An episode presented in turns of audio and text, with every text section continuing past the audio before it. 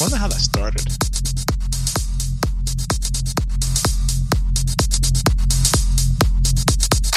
Welcome back to HR Talk with Ricky Baez and JC. Enjoy the show. Welcome back, ladies and gentlemen, to yet another fantastic episode of HR Talk. I'm JC. Going across the bow to sunny Central Florida. The man, the myth, the legend, the guy that knows no bounds. He's just back from vacation. He has officially relieved Susan of her duties on Twitter. Please welcome that guy. You know him. You love him. Ricky Baez. I'm glad people found that hilarious. Yeah, that's all we had. That's all we had right there. Sorry about that. Why do you always say sunny? Every time you say sunny Central Florida, there's always some kind of a storm happening. That's yeah, exactly yeah. what's You, you've had now. rain pretty consistently for like seven weeks now, right? Well, well, I mean, Hurricane Cristobal is on its way up. That's what the meteorolo- the meteorologists call it, Cristobal, which makes no sense. Cristobal or Cristobal, something. But anyway, yeah, there's a hurricane out there right now. Not good. I mean, I want to say what else can 2020 throw at us, but I'm just going to shut up about that because uh, we got six months left in this year, and I don't want to antagonize anything that might make things any worse if they can possibly be right now. So yeah, I'm just going to shut up. We're well past that point in time when employers should be preparing or prepared or have a plan in place for hurricane operations, correct? I mean, it happens every year. And every year we have to remind people to get ready. And every year people are underprepared. And every year people act like it's their first time. Hurricane season starts in June, ends in November. People in the southeastern point of the United States should know that and they should get ready. I was on my way back from Tennessee a couple of days ago, driving back to Orlando. Yeah, let's. I want to get into this real quick, uh, but, Okay. but before before I have my questions answered, please continue with your story, and then we'll we'll jump back in. No, no. I was just going to say on my way down, uh, driving down, there was all these big alerts and all these things because I have to obviously go through Atlanta and then go through um, the northern part of the state all the way down. And the hurricane, I guess it's it's uh, trajectorying straight up north from the Gulf, hitting New Orleans and the Panhandle, and then going further north.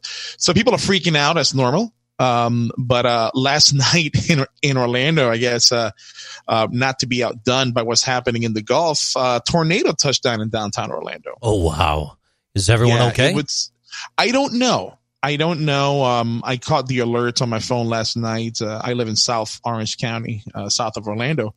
Um, yeah, what's your exact address again? South Orlando. It's A one A Um, Beachfront Avenue. That's well, right. yeah, well, there's nothing beachy about it right now. Um, it's wet, it's rainy, more tornado watches. It's just not a good June, bro. All right, It's so the re- the retention pond is actually starting to fill up this time, huh? Yeah, I, yeah. There's some fishes in there now. I think I saw a baby gator, which is normal around this time of year. Yeah, I did. The retention pond studios. Gotta love it. Well, I mean, we got A1A East, which is Space Coast. That's where the face lives, and then uh, we got to come out with a name for your studio, bro. I am literally in the bedroom.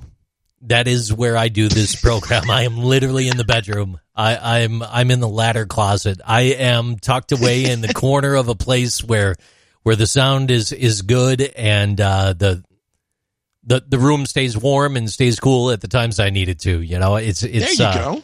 is what it Right. is. It's not the five star studio that uh, that I have up here that that the team up here has, which you've recorded out of numerous times. Which, by the way, um, we emptied.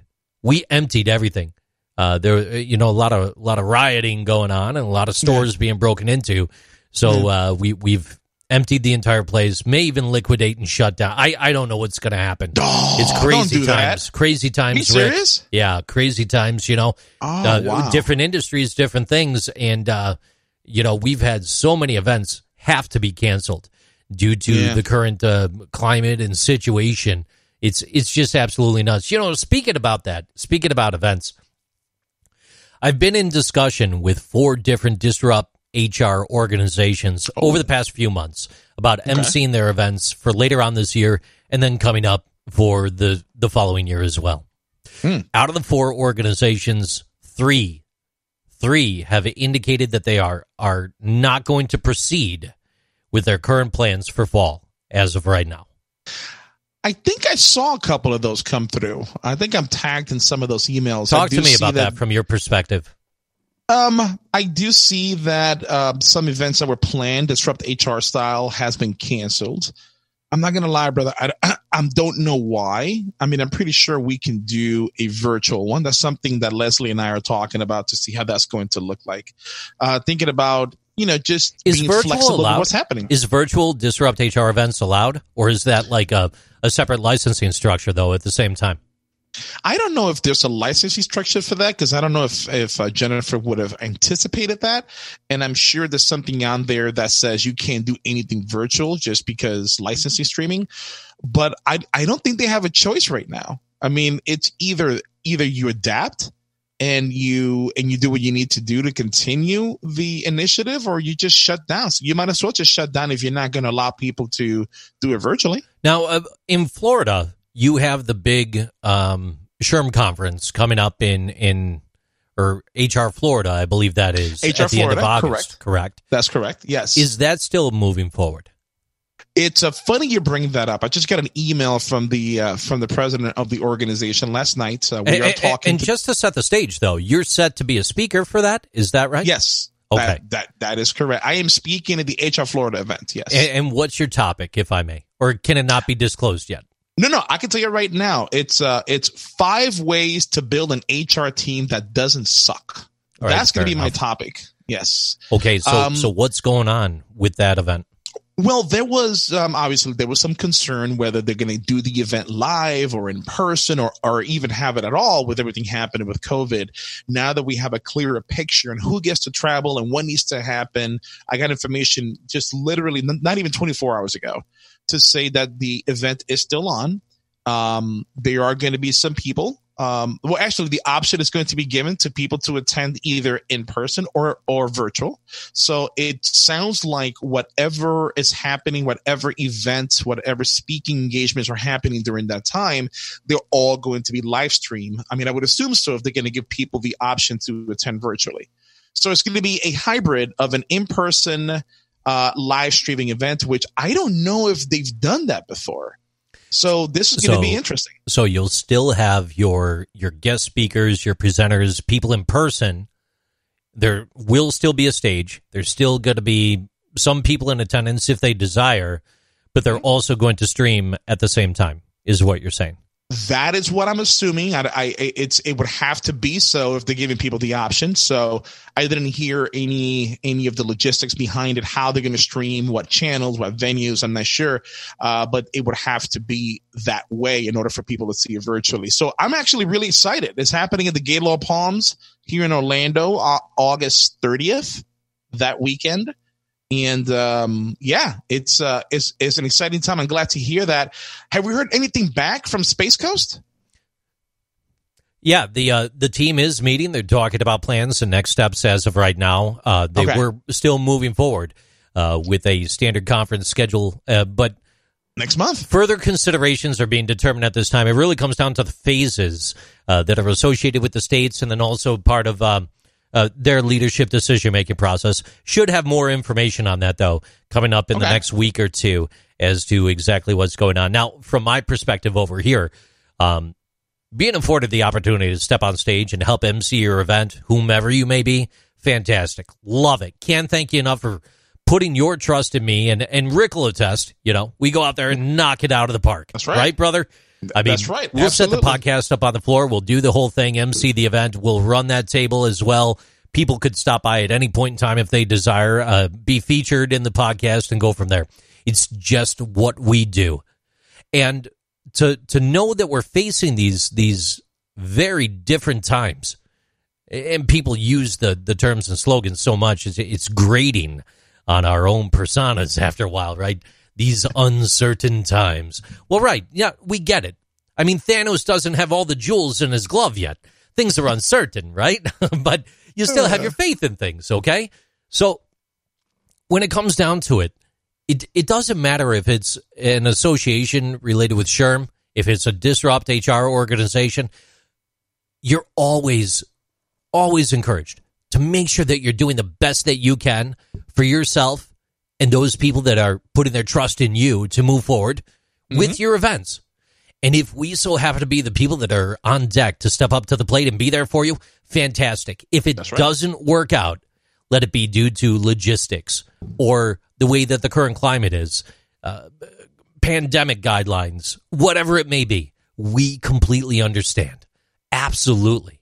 End of the day, you got to do what's best for you. So, to the organizations uh, in in the Disrupt HR and the SHRM communities that did have us booked that are moving forward with alternative plans and may not have us on site, totally understood. We yep. still have your back, and we're more than happy to help you out moving forward in any capacity that we can. And um, you know, from my end, Rick, it's it's hard because just just by being from New York State, there's still many regulations in place across the entire United States. Where if I travel into a particular state, I might have to be locked down and quarantined there for 14 days before before anything uh, uh, return returning home or or I I don't even know how it works. I'm I'm picturing it like this. You ready? Uh-huh. You land at Orlando Airport. You hop on the monorail. Right before you get to the terminal, it stops. And there's a set of stairs set up right to the monorail. and all New Yorkers got to get off right there. And then you go into a cage. And they keep you locked there for 14 days in the heat mm. and sun just to blast the virus out of you. Ultraviolet all around you, the whole nine. And then once they know you're clean. Also, there's a cure. Okay. Yeah, yeah, yeah, yeah, yeah, yeah.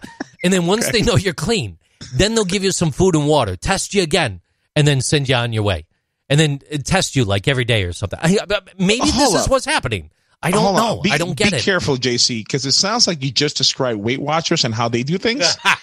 so, be careful with that. Well, blend I'm, in I'm a kidding, little bit guys. of Orange Theory fitness, and you might have it down, right? Jeez, how did you come up with that? the train stops. These these that, that's really vivid. Yeah, these stairs come out I've, and they I've don't feed terrible, you for fourteen days. I have had terrible dreams about this. Thoughts of like wow. you know, hey, I got to travel here or there still, and am I going to be stuck there or not? And, and that's you know, where I could definitely see where certain organizations or or clients you might be working with, who, whoever it is, they may not want to assume that risk and head down that path and not trying to yeah. safeguard you. And yeah. and if there's not a virtual opportunity, well then maybe they're moving on with someone else in a separate capacity. And if that's the instance, no harm, no foul. I, is what I, it is. I, I, can't do anything about the state that I'm from, and that's just yeah. people looking out for me.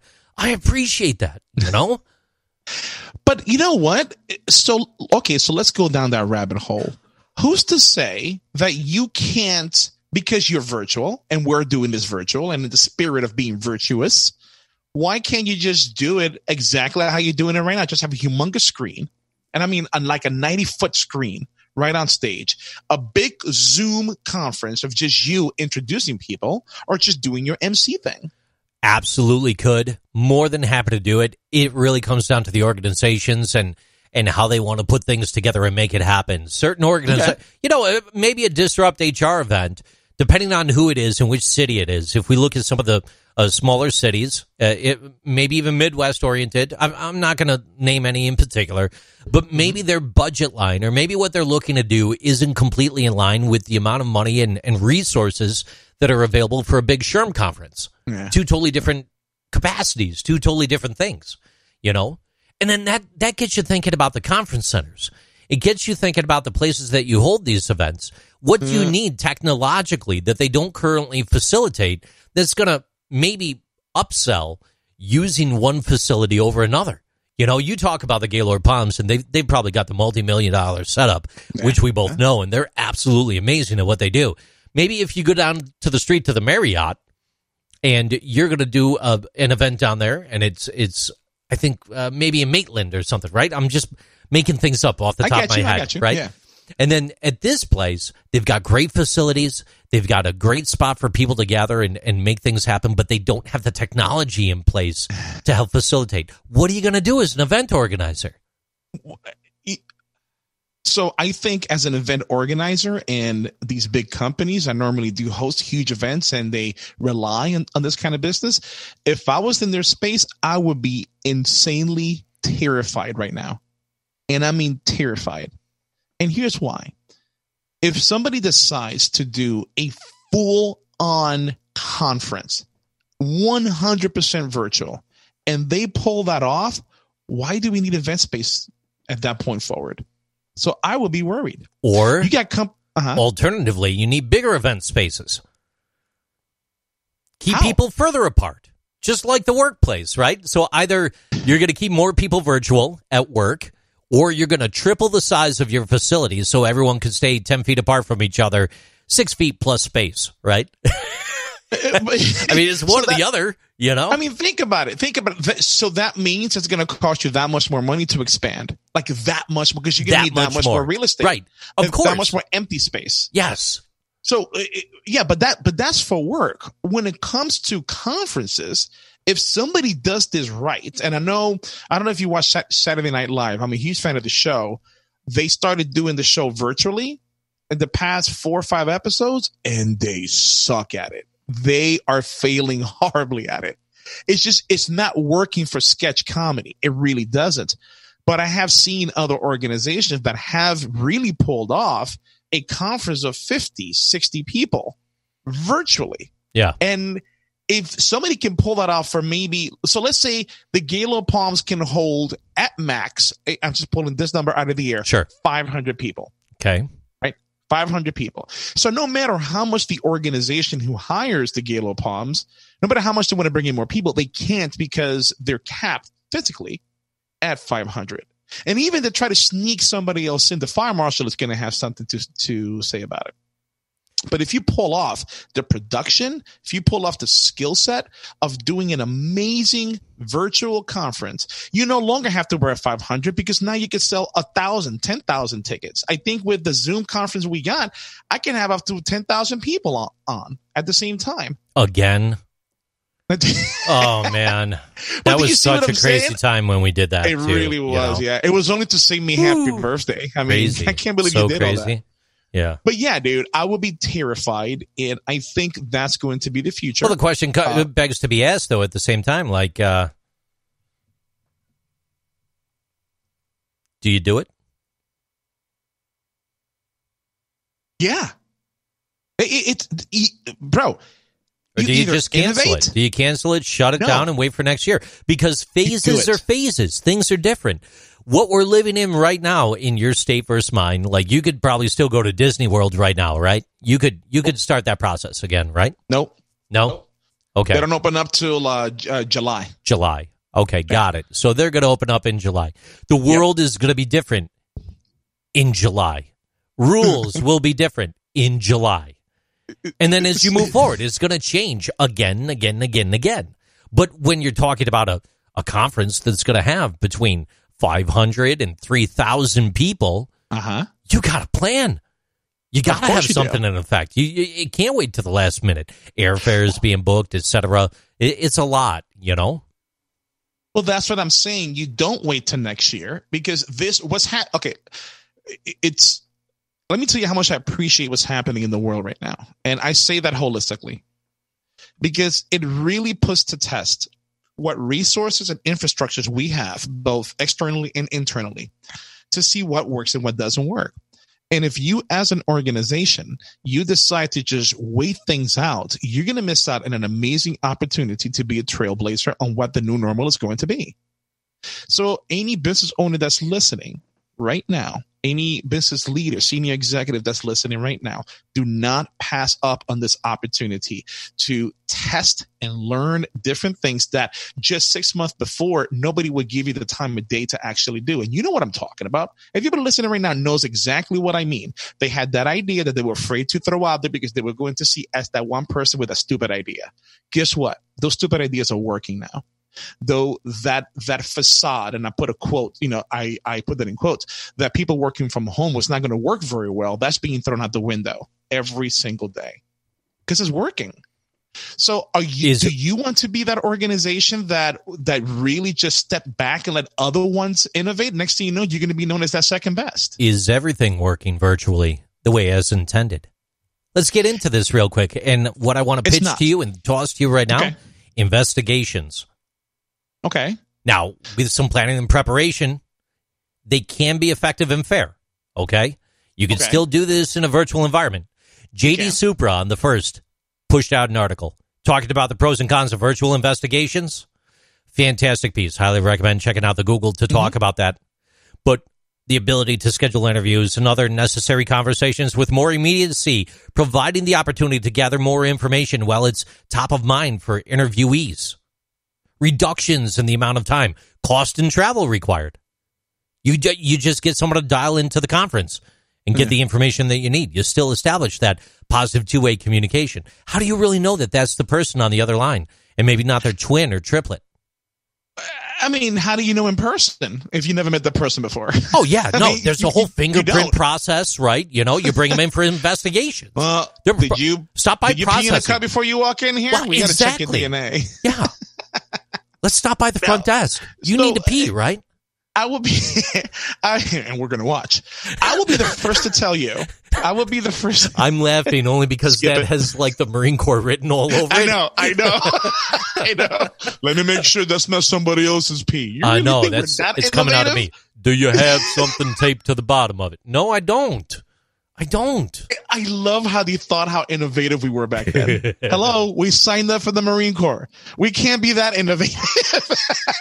No, but I mean, So- like seriously, in a workplace investigation, you don't, you do not make them stop by the front uh, for for those that are not senior No. executives that are maybe still in college or fresh out or just getting into HR. Internal investigations. You do not make them stop by the front desk to pee. You do No, not you take their fingerprints. There is Please no don't. formal booking that's No, taking place. You may have to take their temperature depending on where you're working Well, and the current COVID now. rules. Yeah. That's right. Uh, but but beyond that, over to you, Rick. so so from from an investigation perspective i've always been a fan of doing them all in person um there is it, it- it's body language is important Well, exactly. Nonverbal cues. Yes, nonverbal it- cues and the physical 50%. interactions. 50% of communication is nonverbal Okay, so when when you have the person in front of you, you could see them head to toe, or maybe they're sitting at a table and you see them chest up, right? Mhm. Or however the arrangement is. Do you have it set up in such a way so that when that video conference is taking place, you can have a more holistic view of the individual, or do you have the uh, uh, have it set up in such a way so that hey, I I need to see more than your face? Like, I, can you can you define these No. rules or no? You're limited, Well- right? Well, no. So I don't even bring it up, right? Because I am limited to whatever the IT infrastructure on the other end. I'm I'm limited to that because I could say all day I want you to have ABC, but what if they don't have it? This, you know what? Just communicate with me the best way you can with what resources you have, but at the very least, I want to be able to see you, right? But I, even then, I don't dictate what I want to see. I, I just want to see your face, want to see your eyes when we're talking. I don't want to say, "Hey, show me everything," because I, I don't know what I'm going to see. Yeah, no, I rather right. not. right. yeah. So But no, as just- long as we have positive two way communication, we've got you on video. We could see you. You could see me, and we could talk. We could just talk. Yes. Do you do you establish a single path of communication? Like, hey, I'm going to call you on Skype. I'll call you on Zoom. I'll call you on uh, Slack, whatever it may be. So no, I I don't do that because if I'm if I'm conducting an investigation, my goal in this investigation is to make the other person that I'm investigating as calm and as chill as possible. Um, that way I can get them clear headed and let the guard down so I can get the information that I need. So now we're talking So- the virtual environment. No, I know, I know. So, so the reason I'm saying that is I don't want to bog down the core of the conversation with the technical aspects behind the conversation. So if I start focusing too much on, I got to see this, I got to see that, focus on this, focus on that, their mind gets off about what I need them to talk about. So I make it as easy as possible for them. Either Zoom, Google Hangout, Google Duo, Microsoft Skype, whatever it is, whatever they're comfortable with is what I'm good with as long as I can see them. Hey, hit me up on Snapchat. You know, let let's do that thing. Right? No, It's no. TikTok. Can we talk on TikTok? Yeah, no, no. we're not gonna we're not gonna talk on TikTok. One of the things that I do say is because, you know, in any, and any HR person will tell you this. Um, when they are in an in-person meeting, um, with an associate conducting an investigation, one of our biggest concern is that maybe the conversation is being recorded. And what I do, if I have an inkling, because you could tell when a conversation is being recorded, uh, it, it's on the cover because they start asking questions that just makes no sense for the context in which we're talking. You could tell. Ever seen a movie where two people are talking about a specific subject, but the storyline has built up to the point that everybody knows what's going on? Yeah, yeah. But those two people are talking about it just so we can understand. I'm like, Right. if you and I were talking about it, we wouldn't be that detailed, right? Because we know these details already. Same thing here. They start asking these questions. I'm like, why are you? Ah, you're setting for the attorney. Ah, there you it. are. So what I do is every 20 minutes or so, I just throw something in there that goes along like this. And you know what, uh, uh, uh, JC, I just want to make sure for the record that I do not consent for this conversation to be recorded. Let's continue. And they're like, what? so if they, if they stop, like, what the heck are you talking about? You know, they're not recording. But if they have a glossed eye, like a, like a gloss view on, on their face, yeah, they're recording. I like how And- you started that though. If they have a glossed eye, singular, just one, just one, right? yeah, like the just Monopoly one, man, gl- one right? gloss. You know, I don't want to assume people have two, right? You can assume shit these days. Whatever. So, so yeah, But man. you got to be um, timely though too. You have to be quick about things. It's not like uh, you- you're still going to have a lot of time, right? Well, here's what I was saying. It, it, it's that's our biggest, at least for me. I don't want this conversation to be recorded. I'm not saying anything wrong, but I want to make sure that I don't make it easier for them neither. So when you are relying on technology, that chance of that conversation being recorded, it just went up tenfold. So now, um, if it's that concern is always there because they can record anything behind the scenes and we won't know. So it's crucial that if you feel that that conversation is being recorded, that you do say that statement at the very least in a state that does not require two person consent. You'll be okay. So I- if you, I love the if you ever say collar. that that's awesome. While we start to record this show, we can't record the show. No, here's the you can, right? Because there, there's no force field that stops you from doing it. You just can't use it for whatever reason you wanted to use it for that caused you to record it to begin with. Gotcha, gotcha. You know what I'm saying? So it- it's it's I love it when people are having a conversation and it gets bad and somebody says, I'm gonna start recording and the other person says, Well, no, because I don't allow it. So if I say I don't consent, you gotta stop recording. No, I don't. I can record all I want. You need to stop talking if that's What, the case. okay, so what other assets, what other items or tools would you need in in your cache to move forward effectively for a virtual investigative workplace from a human resource perspective? And tools that or things that you may not have in place right now.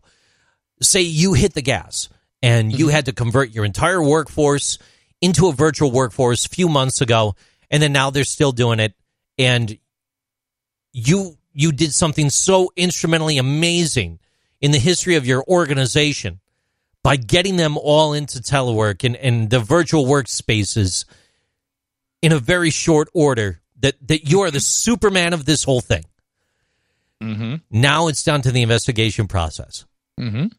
are you just going to fly by the seat of your pants? Do you put together a white paper, one sheet, a, a, a document that states how the process will work and go and get that policy in place for the virtual investigative process? Do you need other tools and assets within your cache? Talk to me. There's people that need this advice. um, you know how I feel about policies. As soon as you start writing things down in detailed, it bogs down the real reason why that initiative exists to begin with. So, it, it, as far as policy, you're asking the wrong person because because here. Cause No, I'm not. Here's what I would. I'm do. asking the right person with intent. I don't like policy, That- and that's, what I'm my saying. point. That's what, go on. So, so, um, f- so for me, for me, um, when, or any HR person conducting an investigation, how you conduct the investigation virtually shouldn't change much other than, than the technical aspects of it.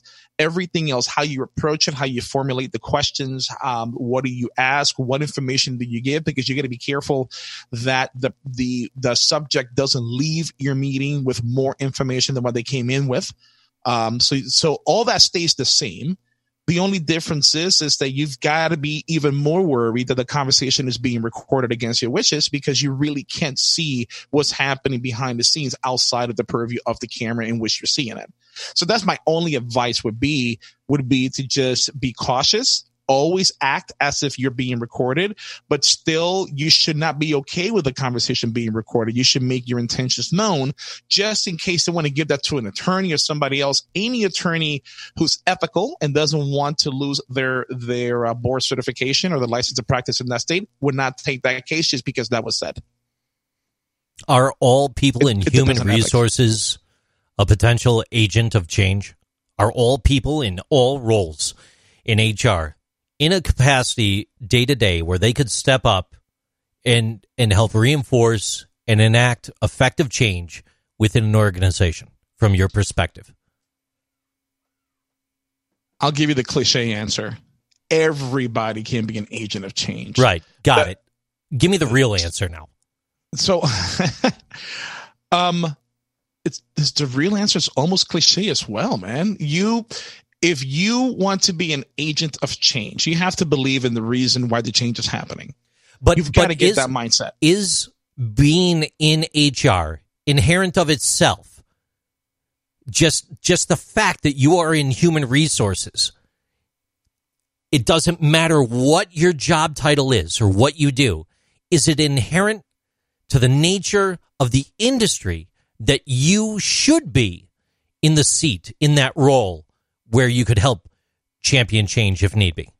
Yes, it, it, it's so. Yes, from an HR perspective, because if the CEO of an organization decides that he or she wants to make some change in the culture, HR plays a huge part in that. So if you're going to be in that space, you need to have the flexibility and have the skill set and the patience to be that agent of change. So, so it's yes, more than just anybody in HR would need to. Yeah, it's more than just managing contracts, employment contracts. It's oh, more than administration we're we're talking about developing uh, techniques, developing methodologies, pathways of communication, especially with minimalized staff present to to remain effective moving forward too, right? So let's come back real quick. That C word. So where HR comes in is they helped the executive leadership put a communication strategy together so good that by the time that the the communication has been delivered, the associates are bought in. The hearts and minds are one. We're not telling people this is what's going to happen.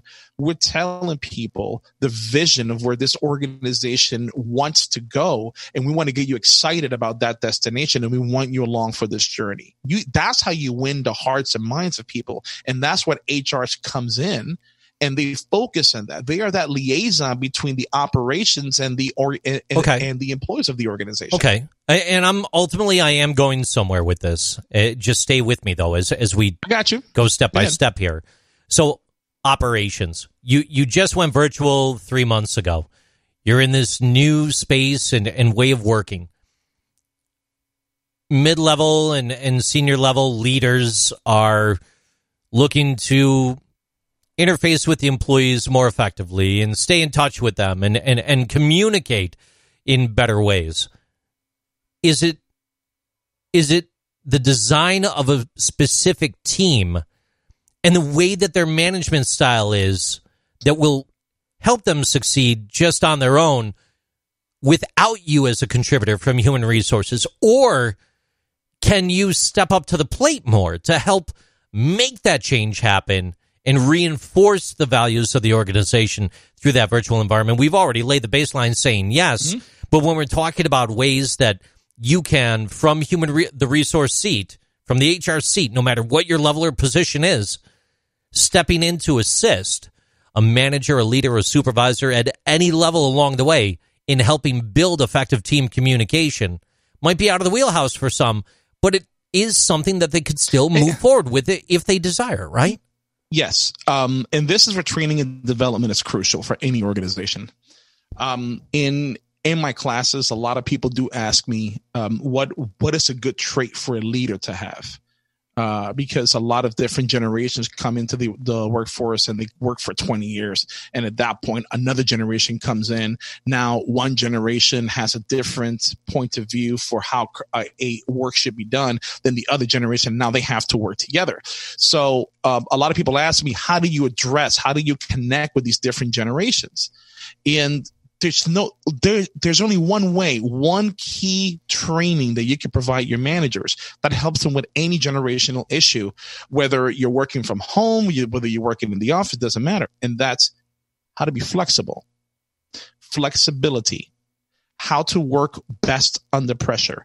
How to be calm when everything is a shit show around you. If you teach those skill set to your to your leaders you're not going to have any issues with covid-19 with a hurricane, with looting, with protesting, with riots, whatever the case may be, doesn't really happen. What it, it, it, it doesn't really matter. Excuse me. So what I'm saying is, if you teach them how to be flexible, if you teach them how to stay calm and collective, and when the pressure is really on, you're not going to have any issues because your employees are going to resonate with that. Okay. And some people will self eject, and that's perfectly okay. But the training has to be there. You got to provide that for the employees and and the leaders. Let's talk about empathy and engagement right now. Mm-hmm. You may be in a position, doesn't matter if you're in HR or not. You could be in operations, administration, no matter where you are. Being able to have empathy during a conversation and being able to properly engage people in a genuine way goes a very long way into advancing yes. the baseline yes. of an organization as you proceed to move forward.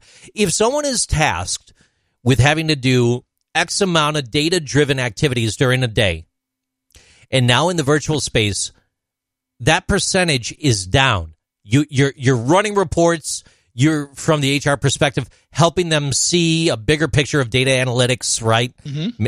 And you're starting to see a lack of performance in some individuals across the board. Mm-hmm.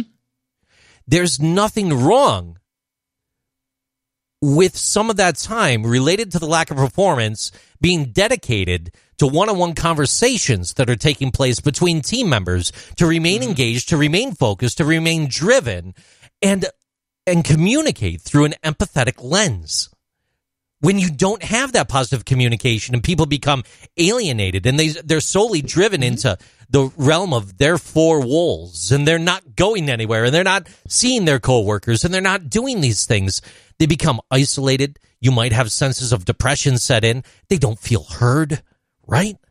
So so uh, uh, so uh, god i just sound like a parrot. This is where the conversations and the culture of trust comes in if you have that foundation of a culture of trust, if you have that foundation that you have that personal relationship with each and every one of your employees, and that relationship is driven by the employee, not by you, by the employee, but that you know the minimum of what that employee is going through, you're not going to have those issues. And here's what I mean by that. What I mean by that is one of the worst things an organization can do when they were forced to be virtual, where they're not built that way, is to still hold the associates accountable for the same KPIs that were relevant when you were in the office that now they're doing virtually.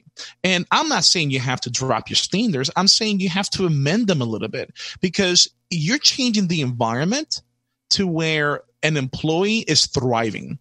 So let's say the associate thrives in the, working in the office environment. We don't know how big of a factor that is. So now you change that environment and that superstar you had six months ago now is at the bottom of the pack. So what are you going to throw the book at them?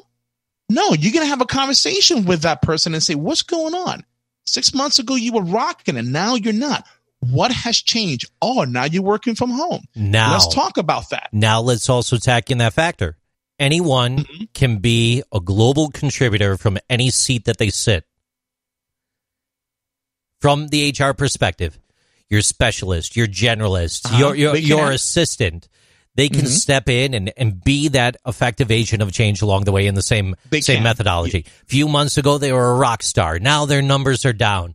But one thing that you may not see is they're taking part in their own initiative to reach out and remain engaged with those within the organization to properly and effectively communicate things.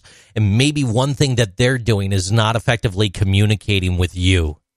So, so where where you're looking to throw the book at them, maybe it's a good constructive discussion about realigning the way that you communicate There in you that go. culture of trust There you go. with your own employees to understand that they're covering your back. They've got you. They got you to the end of days. But they're doing more than you realize, right?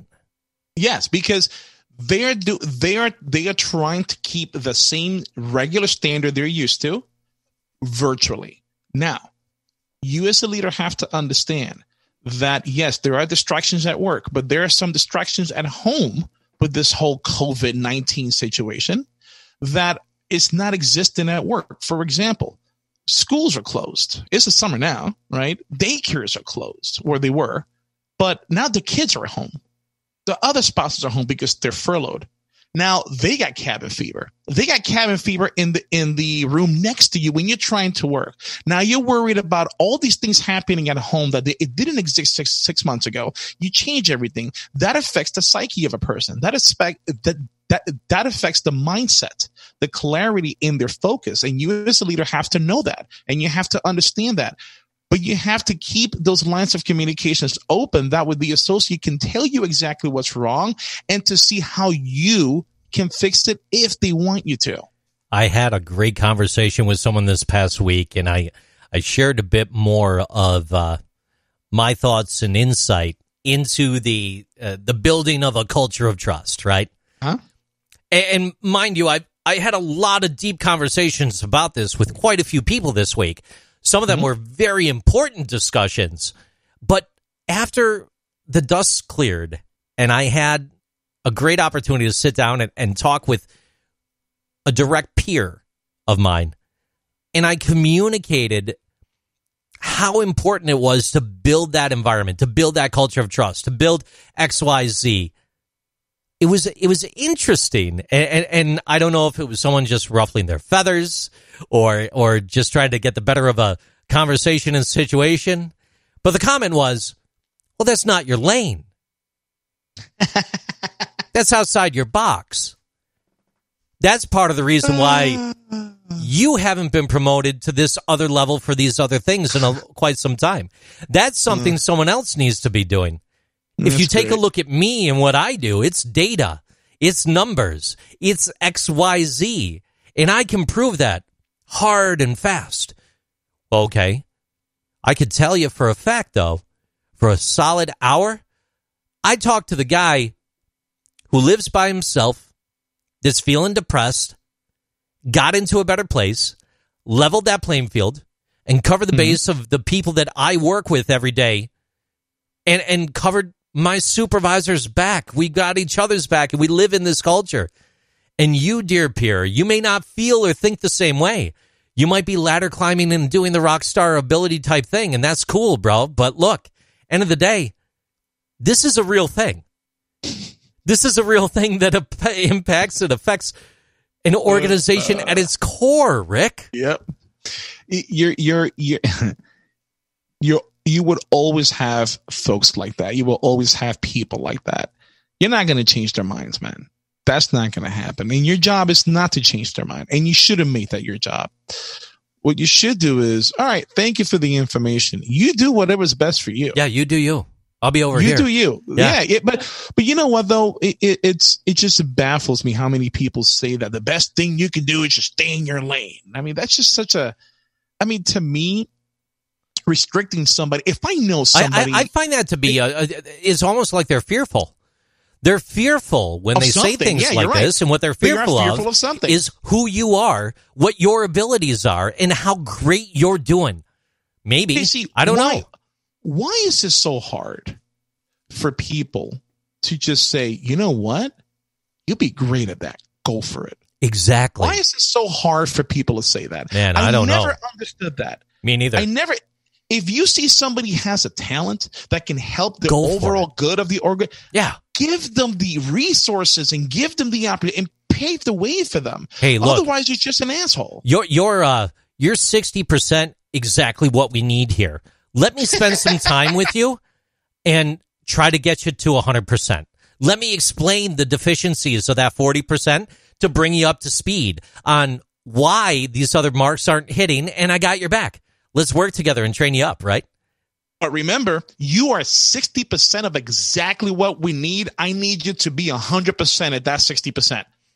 Don't go any anything above that. right?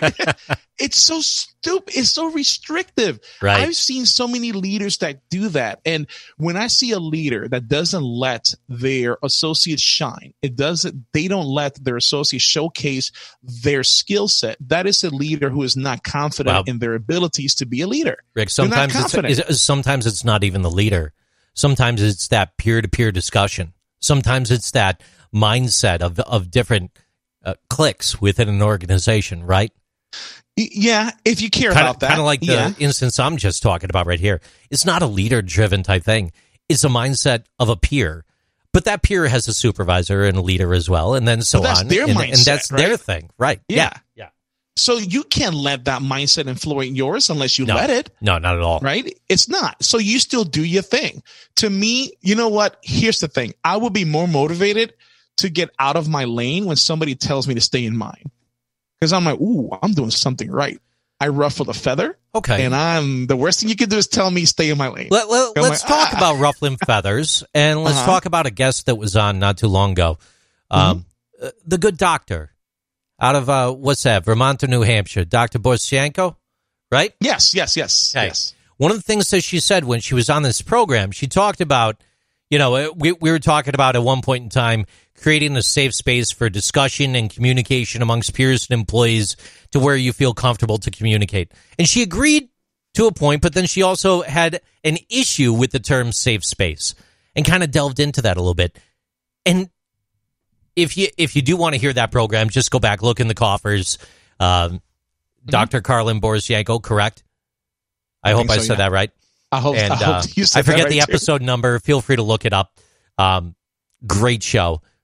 But one of the things that she was talking about was being a little more disruptive sometimes. If there's a tough discussion that needs to be had, sometimes it's not good to do it solely from a perspective of a safe space.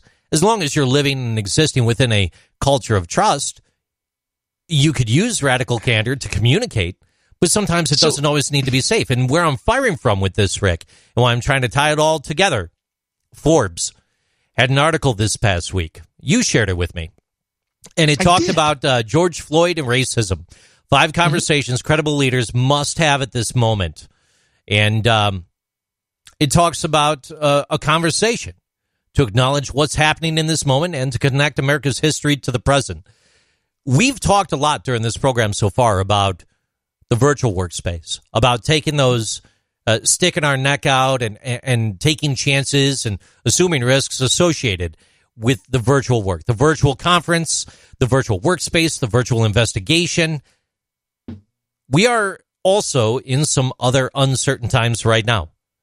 I want to turn the mic over to you for a brief moment here to just kind of talk about this Forbes article and and let's kick this off. Let's get right into it because uh, there's a lot going on in the country right now, and that definitely bleeds through into day to day work, right? It does. Um, and that episode you was talking about is episode 225, creating a Zen work environment with Dr. Karlin Borysenko.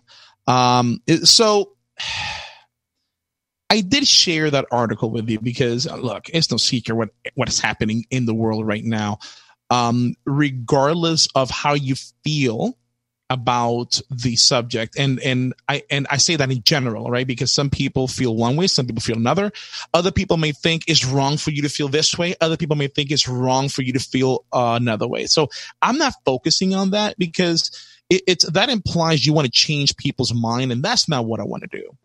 But from an employee manager perspective in the office um, i think right now you hit the nail right in the head jc when you said empathy because empathy right now it's crucial right this second right now it is exactly what organizations need to make sure that associates have a quote unquote safe space before i continue let me pause a second Yeah. for a safe space because I'm I'm with the doctor on this one. I I I I cringe when I hear safe space because I Why? feel for, because for somebody for me who I hate policies and I I I understand why they're needed.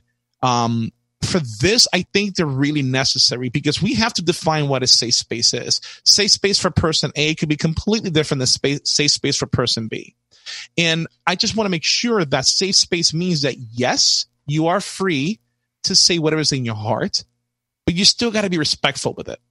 Because I'm always touting you have to be genuine, but I have to be careful who I tell that to because definitions of being genuine could be different from one person to another. Yeah. Somebody can be feel comfortable saying, I hate kittens and I like to kill them, right? They're being genuine, but holy crap, what a dark way to express it. Right. So I hate to use animals into it, but I, I'm just, I'm just shooting off the cuff here. So what I'm saying is, is that safe space has to be defined. That way is understood by every walks of life, every point of view on what that safe space means. So, all right, now let's, let's create that safe space. And when people are No, wait, coming, wait, a because second, right, wait a second though. Wait a 2nd Mhm. though. If if we're already living, working, and existing within a culture of trust and within an organization where we can effectively communicate with each other in the ways that we just talked about regarding COVID nineteen, pandemic guidelines, virtual workforce, etc., the building of that culture of trust, why would you need to establish a air quote safe space that that you're starting to get into? Shouldn't it be inherent to the nature of way things are, or do we need to write a policy describing No, what no. this is? you're right. It should be inherent, right? So I'm talking to people who don't have that solid foundation of culture of trust. Okay, and some people hate the term safe space. So what else would you call it? Safe space. Well, Asterisk, okay, I Asterisk, asterisk. right, but I mean, in one context, you use that term, and it's going to be a room at the office where you could go, you could lay down, have a, See, a moment talking, with yeah, incense so you're on. talking a physical, uh, right. And this is what people think because the same Yeah. term is being associated with the conversation at the same time. Right? So some people get confused in that sense because there's a blurring of the lines between that literal safe space where someone's I'm going to give you an and, example. and, and smelling incense in a place where you're I'm going to give you an example, Yeah, right? go and, ahead. Go ahead. And I know, I know this is going to rub some people the wrong way, but I'm going to say it anyway because this is our show and we dictate what our safe space are here. Okay. So, um, I, it's, I've been really vocal on social media with what's going on in the world today. Right. And one of the things is I do agree that there is a racial injustice happening, uh, around the nation. There is. I don't know if it's systemic because I don't think it's trained. I don't think people, some people do it willingly, but then in other people, it is in their hearts and they're in positions where they are given a license to express that hatred. And then that's the issue, in my opinion. So with everything going on, one of the things I'm vocal on, I have a huge respect for the flag. So I understand why uh, Colin Kaepernick kneeled, knelt for the flag. I completely understand that. I wholeheartedly disagree in the manner in which he's doing it.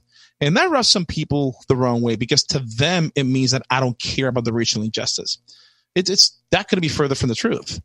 I care about the about the racial injustice, but to me, I have a huge, huge respect for the flag. And if you disrespect that, I take that personally.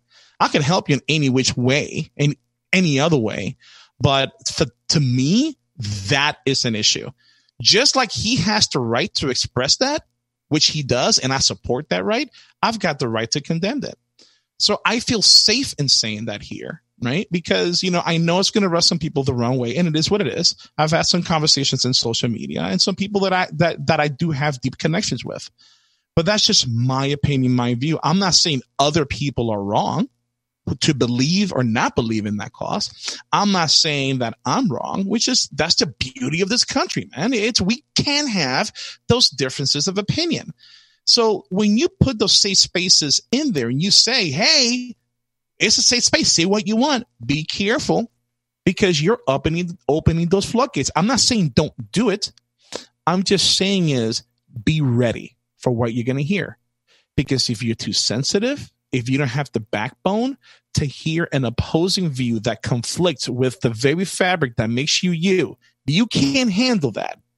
don't have a, spa- a safe space. If you can't handle that, don't be a leader.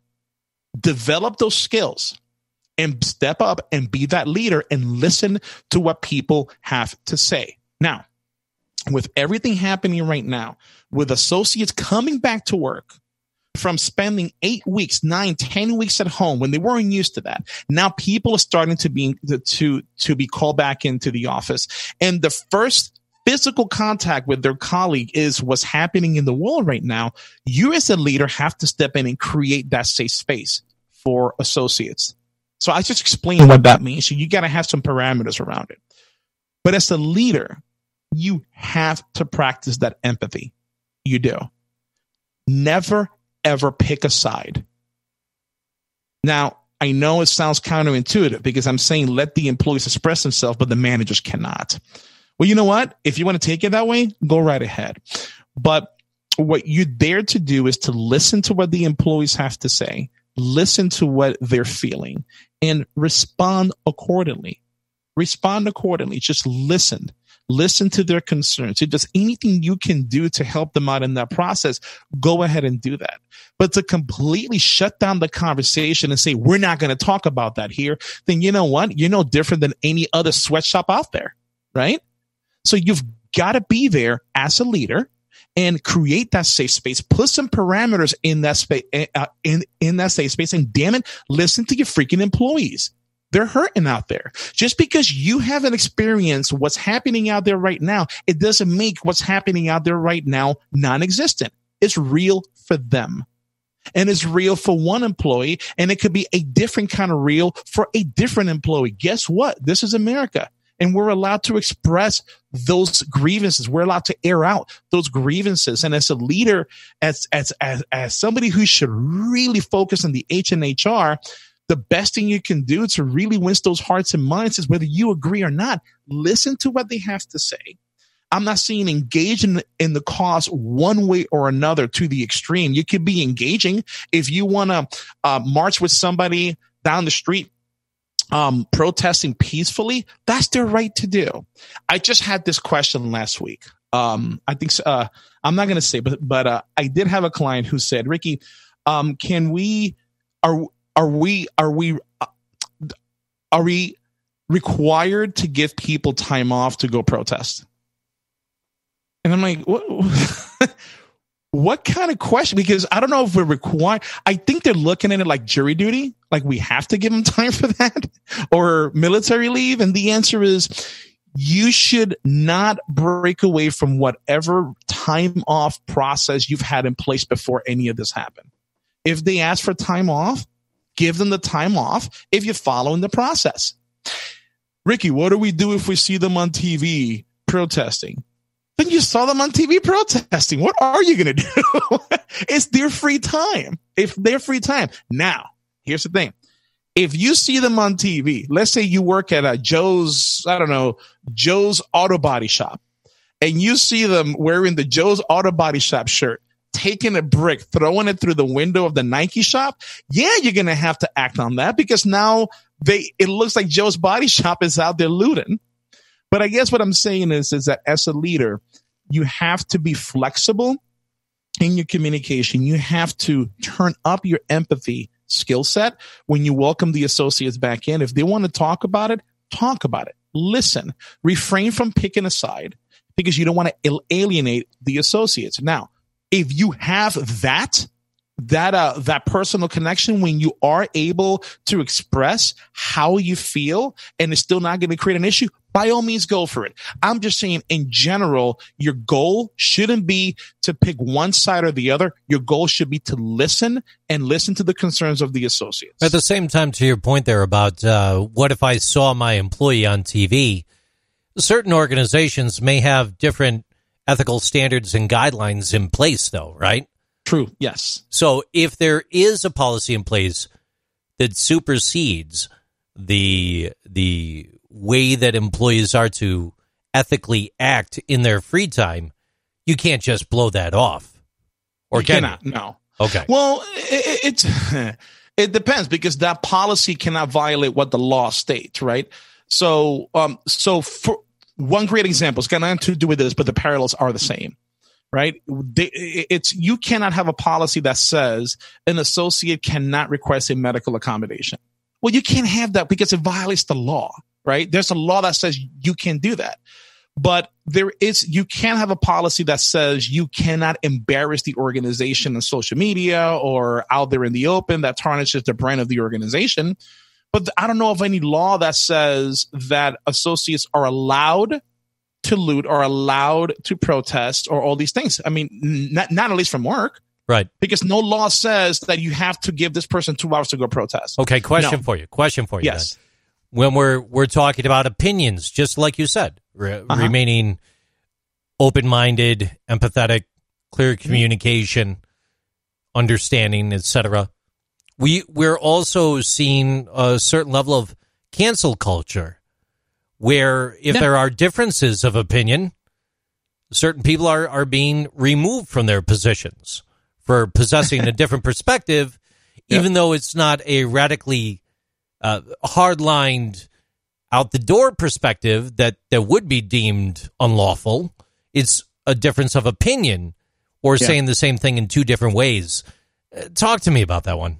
I, I so I mentioned this on social media over the weekend, and I it, I think it rubs some people the wrong way as well because, you know, unfortunately, JC, we live in a country where values are not valued, attention is valued, right?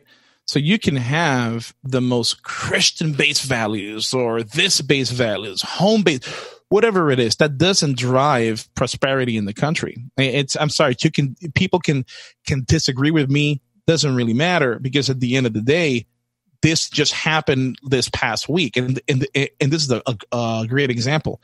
Drew brees. Yeah. Drew brees yeah. said he said that he cannot stand with anybody who kneels for the flag. A lot of people took offense to that. And i understand why people took offense to that. I get it right? Because there's a lot of nasty things happening in the world right now, right?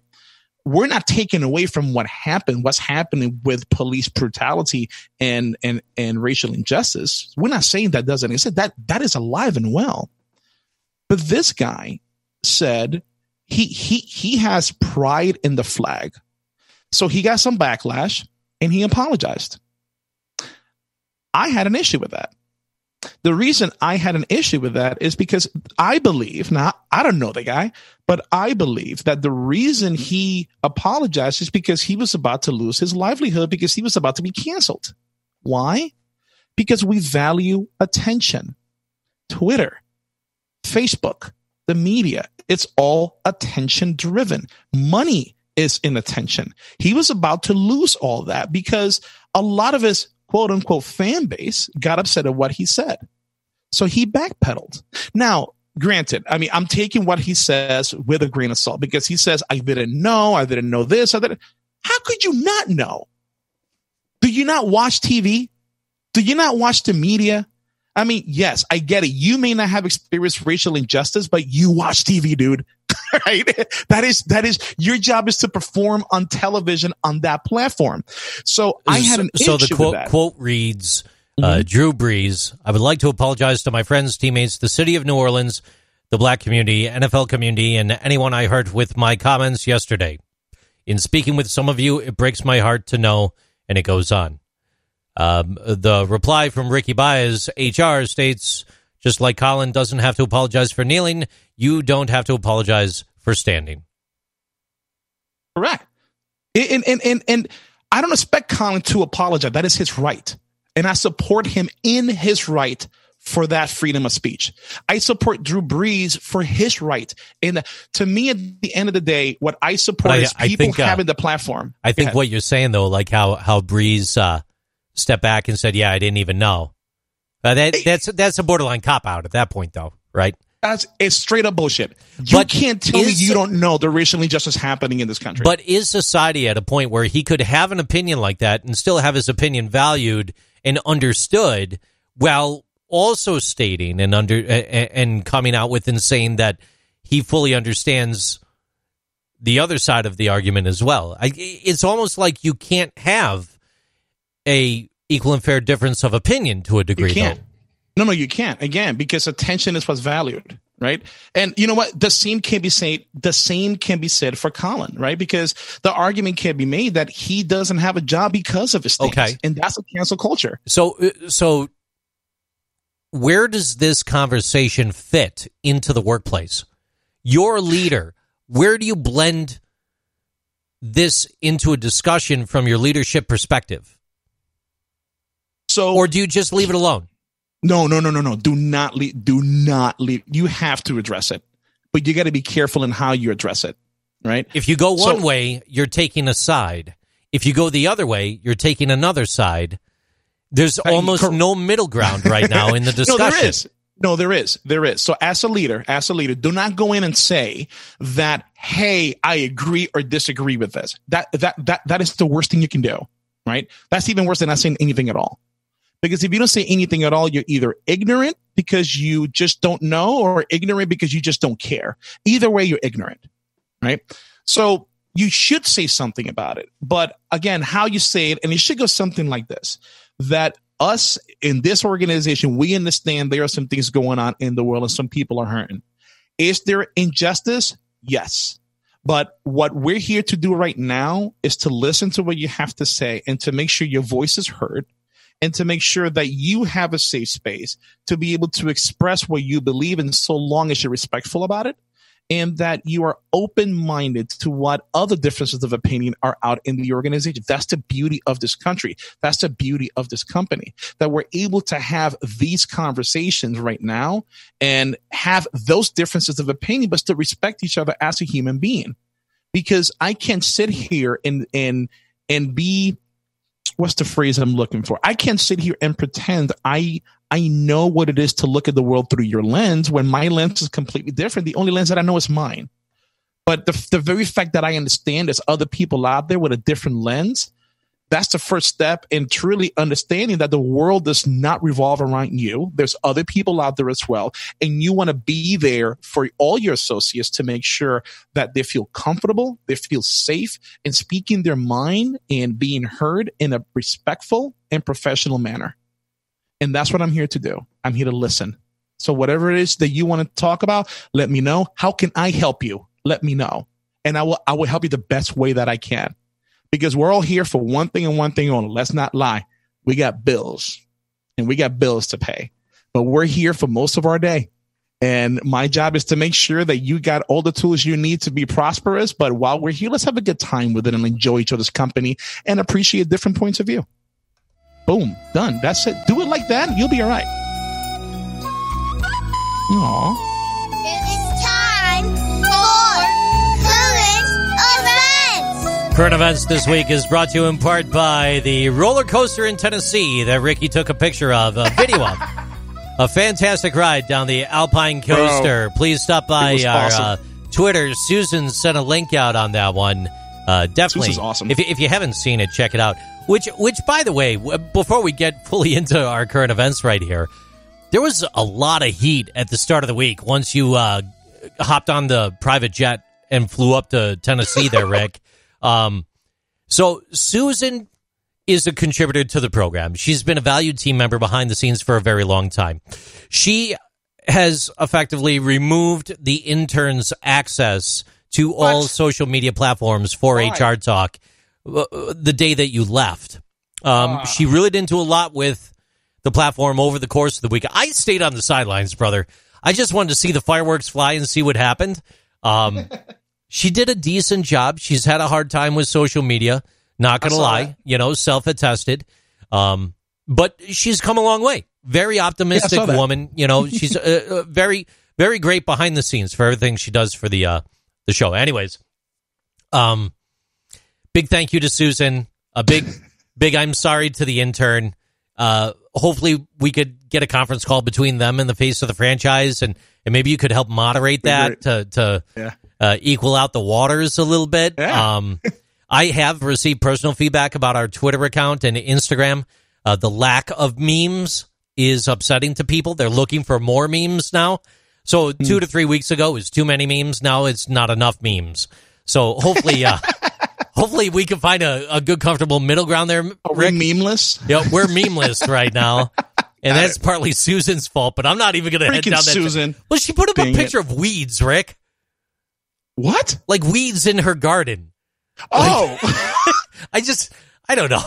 She's good at what she scared me does. for a second. Like, what did she put up? I You- didn't see okay, that. why don't you just review our Twitter account for a little bit uh, while I read this uh, first uh, news article Go to ahead. you? So Go the- ahead. this Let me new- jump in. this first article comes to you from Twitter, and uh, this is from SHRM.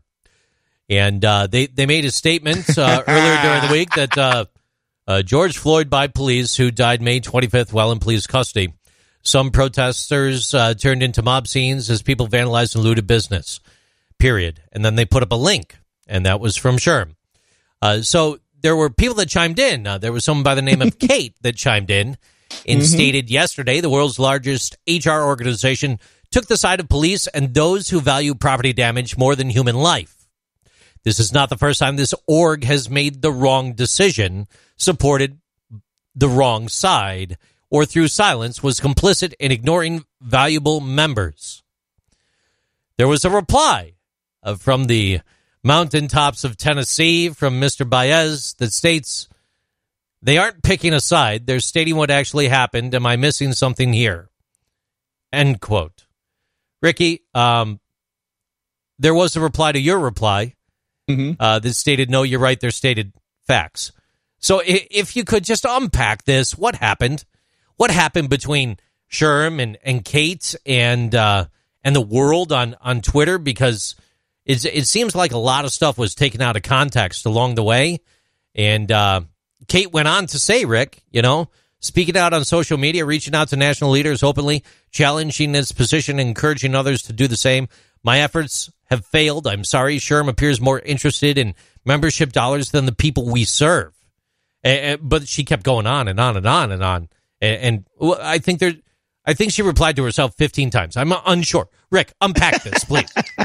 So, so here is here is how I took that because I read that tweet and I'm like, it- it's am I missing something here? And, and by the way, I'm bringing this up intentionally on the heels of everything you just unpacked during this past part of the show. So go ahead, Yeah. please.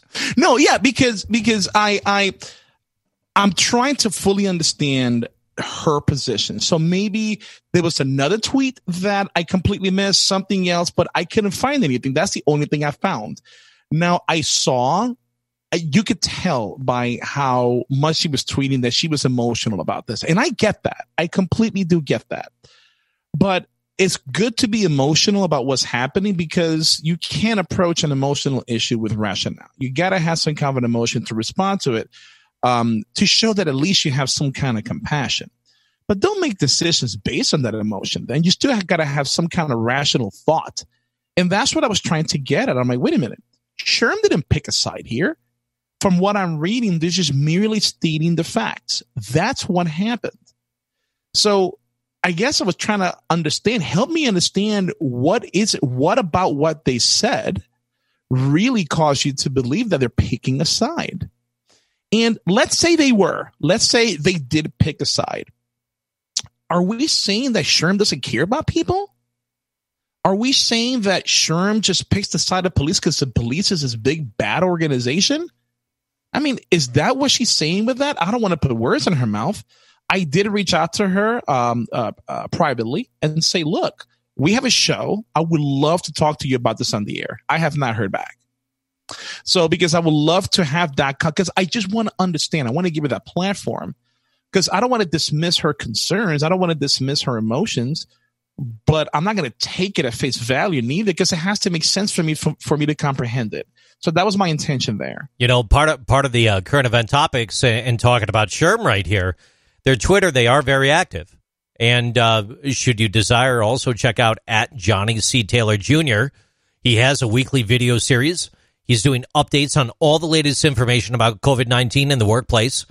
One of the tweets they put out two days ago 40% of small businesses have reported scheduling employees for fewer hours to avoid layoffs due to COVID 19. And he specifically addresses this topic.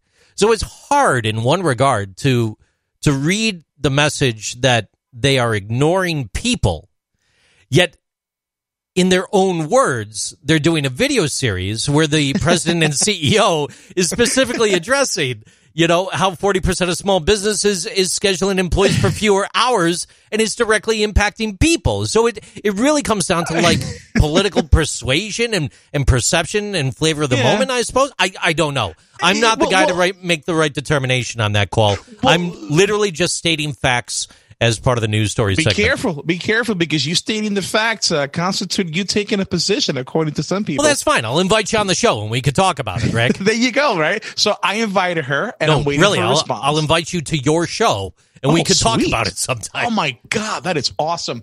That'd be great. But no, man, it, it's um, I did. It, it's I I just want to understand, and that, and here we go again. After that, I guess they caught so much slack because so many people were agreeing with her. SHRM deleted the tweet, and I'm like, what are we doing? What? Stand your grounds. so then now it's now it falls into cancel culture It, it, it does. I, you know what? I, I know cancel culture is a double edged sword. It is right because I don't like it. I don't think people should cancel quote unquote people's careers because of a misunderstanding. Man, but I'm a hypocrite because I got to tell you that Amy Cooper chick, the one who was uh, harassing that guy in the par- in, in Central Park, she got canceled and i was happy about that because she was a bigot. She was a racist and she deserves to be canned. That's the only time i agree with it right? But everything else with this with everything happening with drew brees with SHRM whatever happened to just being allowed to speak your mind respectfully and if it ruffles some feathers, it ruffles some feathers. So why are people losing their career? It just doesn't make sense. Again, we value attention. We don't value values. And that is an issue. It really is an issue. This next story is a little late to the table. This is dated May 26th, but it's so critically important. So long ago. This is from technical.ly. Should we replace human resources with people operations? They go on in this article to state that uh, they think uh, that there's a call and a need where HR professionals should embrace the change and eliminate the term human resources of departments altogether, transition to people operations because people operations contains HR and people operations is as a strategic function so much more. Quote, I came to realize what we did was so much bigger than human resources. End quote. People operations phrase really had a lot more meaning and was more aligned with what we're doing and where we're going as companies and teams. They're adopting and, and changing and looking at embracing being in the PO department versus the HR department. Uh, expect the HR phrase to decline in the future. That is true. Quote, I don't foresee us ever having HR titles for anyone in our organization. HR is part of the work. People ops is the approach to work. Maybe people ops may be better than PO. we have to put a focus less on just maintaining compliance and more on the employee experience. People take jobs for different reasons today. They want to believe in the product and they want to do meaningful work and know that they're going to learn and to grow. That's why people operations uh, is is meant to mean what it means. End quote. So the article is uh, an opinion piece, uh, looking for your feedback and information on uh, Poe versus her. So here's what's going on. The reason HR exists is because somebody was not doing something way back then that caused this need to exist. So here we are, 30, 40, 50 years later, all the way from personnel to administration to HR to talent management to now people people. So I agree with that article. There is going to be a time where human resources is not going to be a standalone department, but it's going to be a skill set that's going to be necessary by all leaders. Because it's, look, if you're starting out in just corporate America, um, obviously you do have to start at the bottom, right? But if you are a leader and you are senior leader, you already have a HR skill set that is necessary for you to be successful in that role. And that is the people aspect. Otherwise, you would have been promoted all these times to be that senior leader. So the people aspect has to be there. But then you got the laws, you got all these other things, the policies and things that you have to know, which I think as we get more efficient and we get more a seat at the table, that's going to become a skill set into business operators repertoire armory um, for them to be successful. Now, with that said, with that said, I've always told you, JC, that um, you could be a value in HR. You could be a value to the organization if you start if, if you stop thinking like an HR person that knows the business and you start thinking like a business person that just happens to know HR. That is how you get a seat at the table, and that's where this is heading. I agree with that article.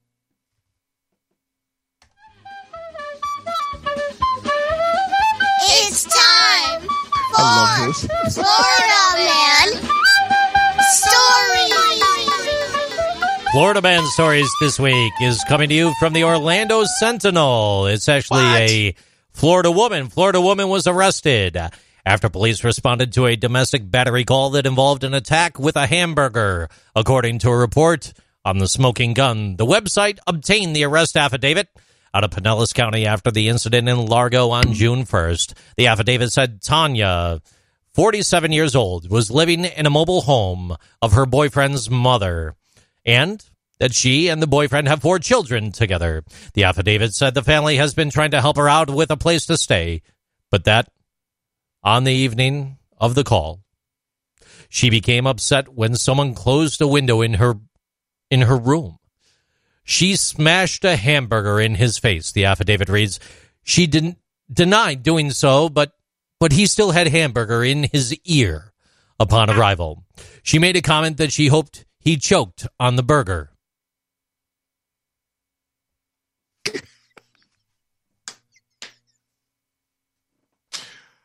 Ah, I love my state.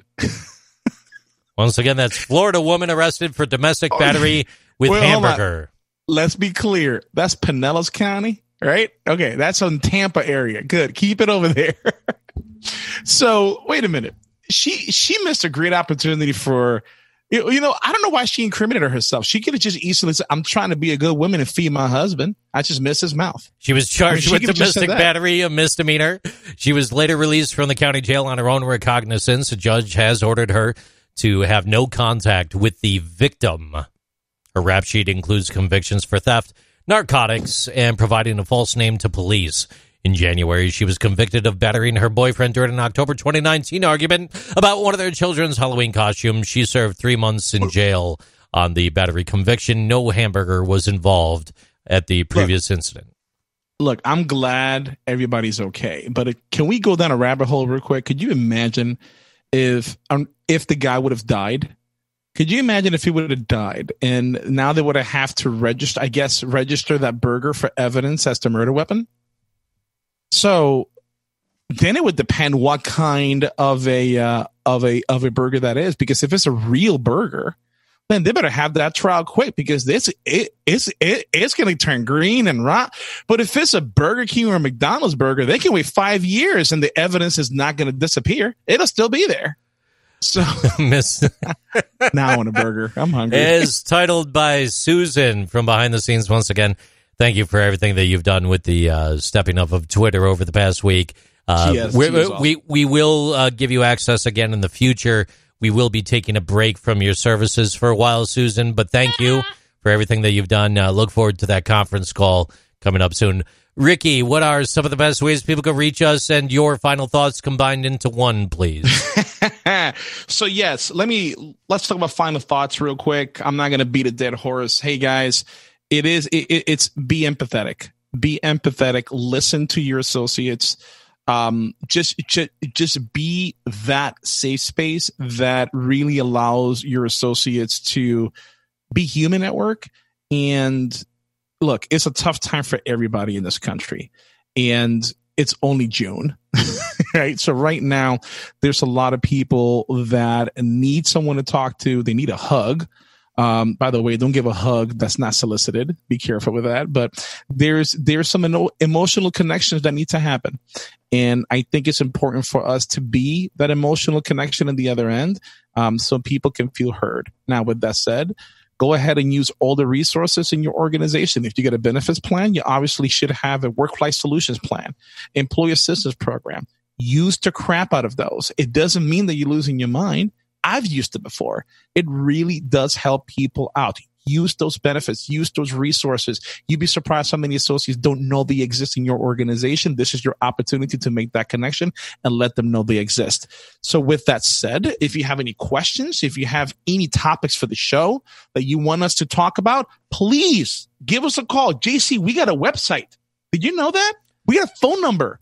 We got social media stuff that people can get a hold of us.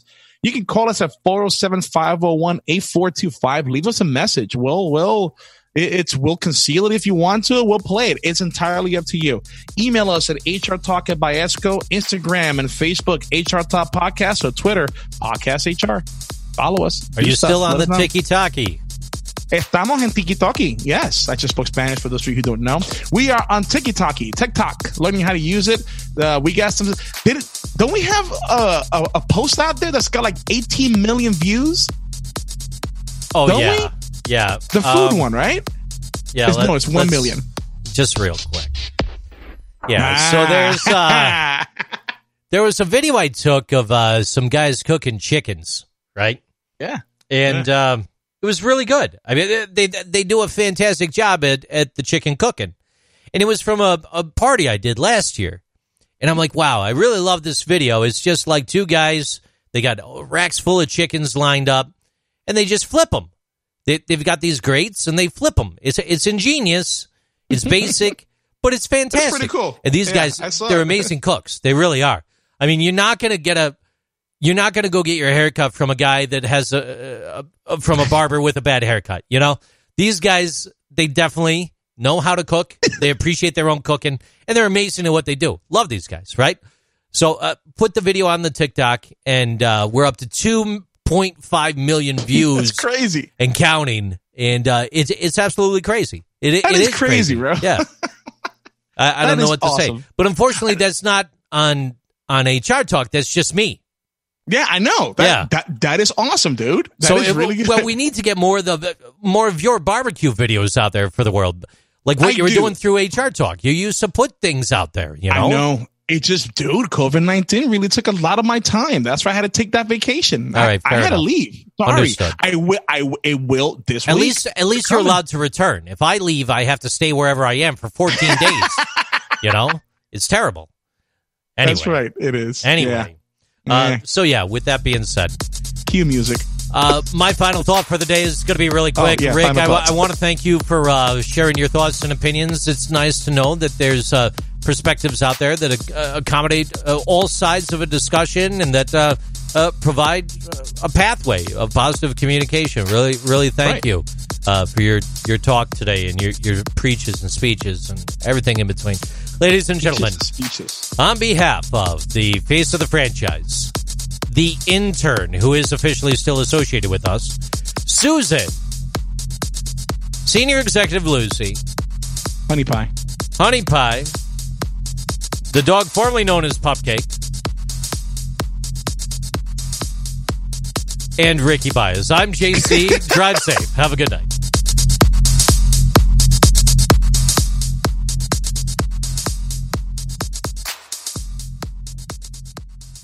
Want to get smacked with a burger.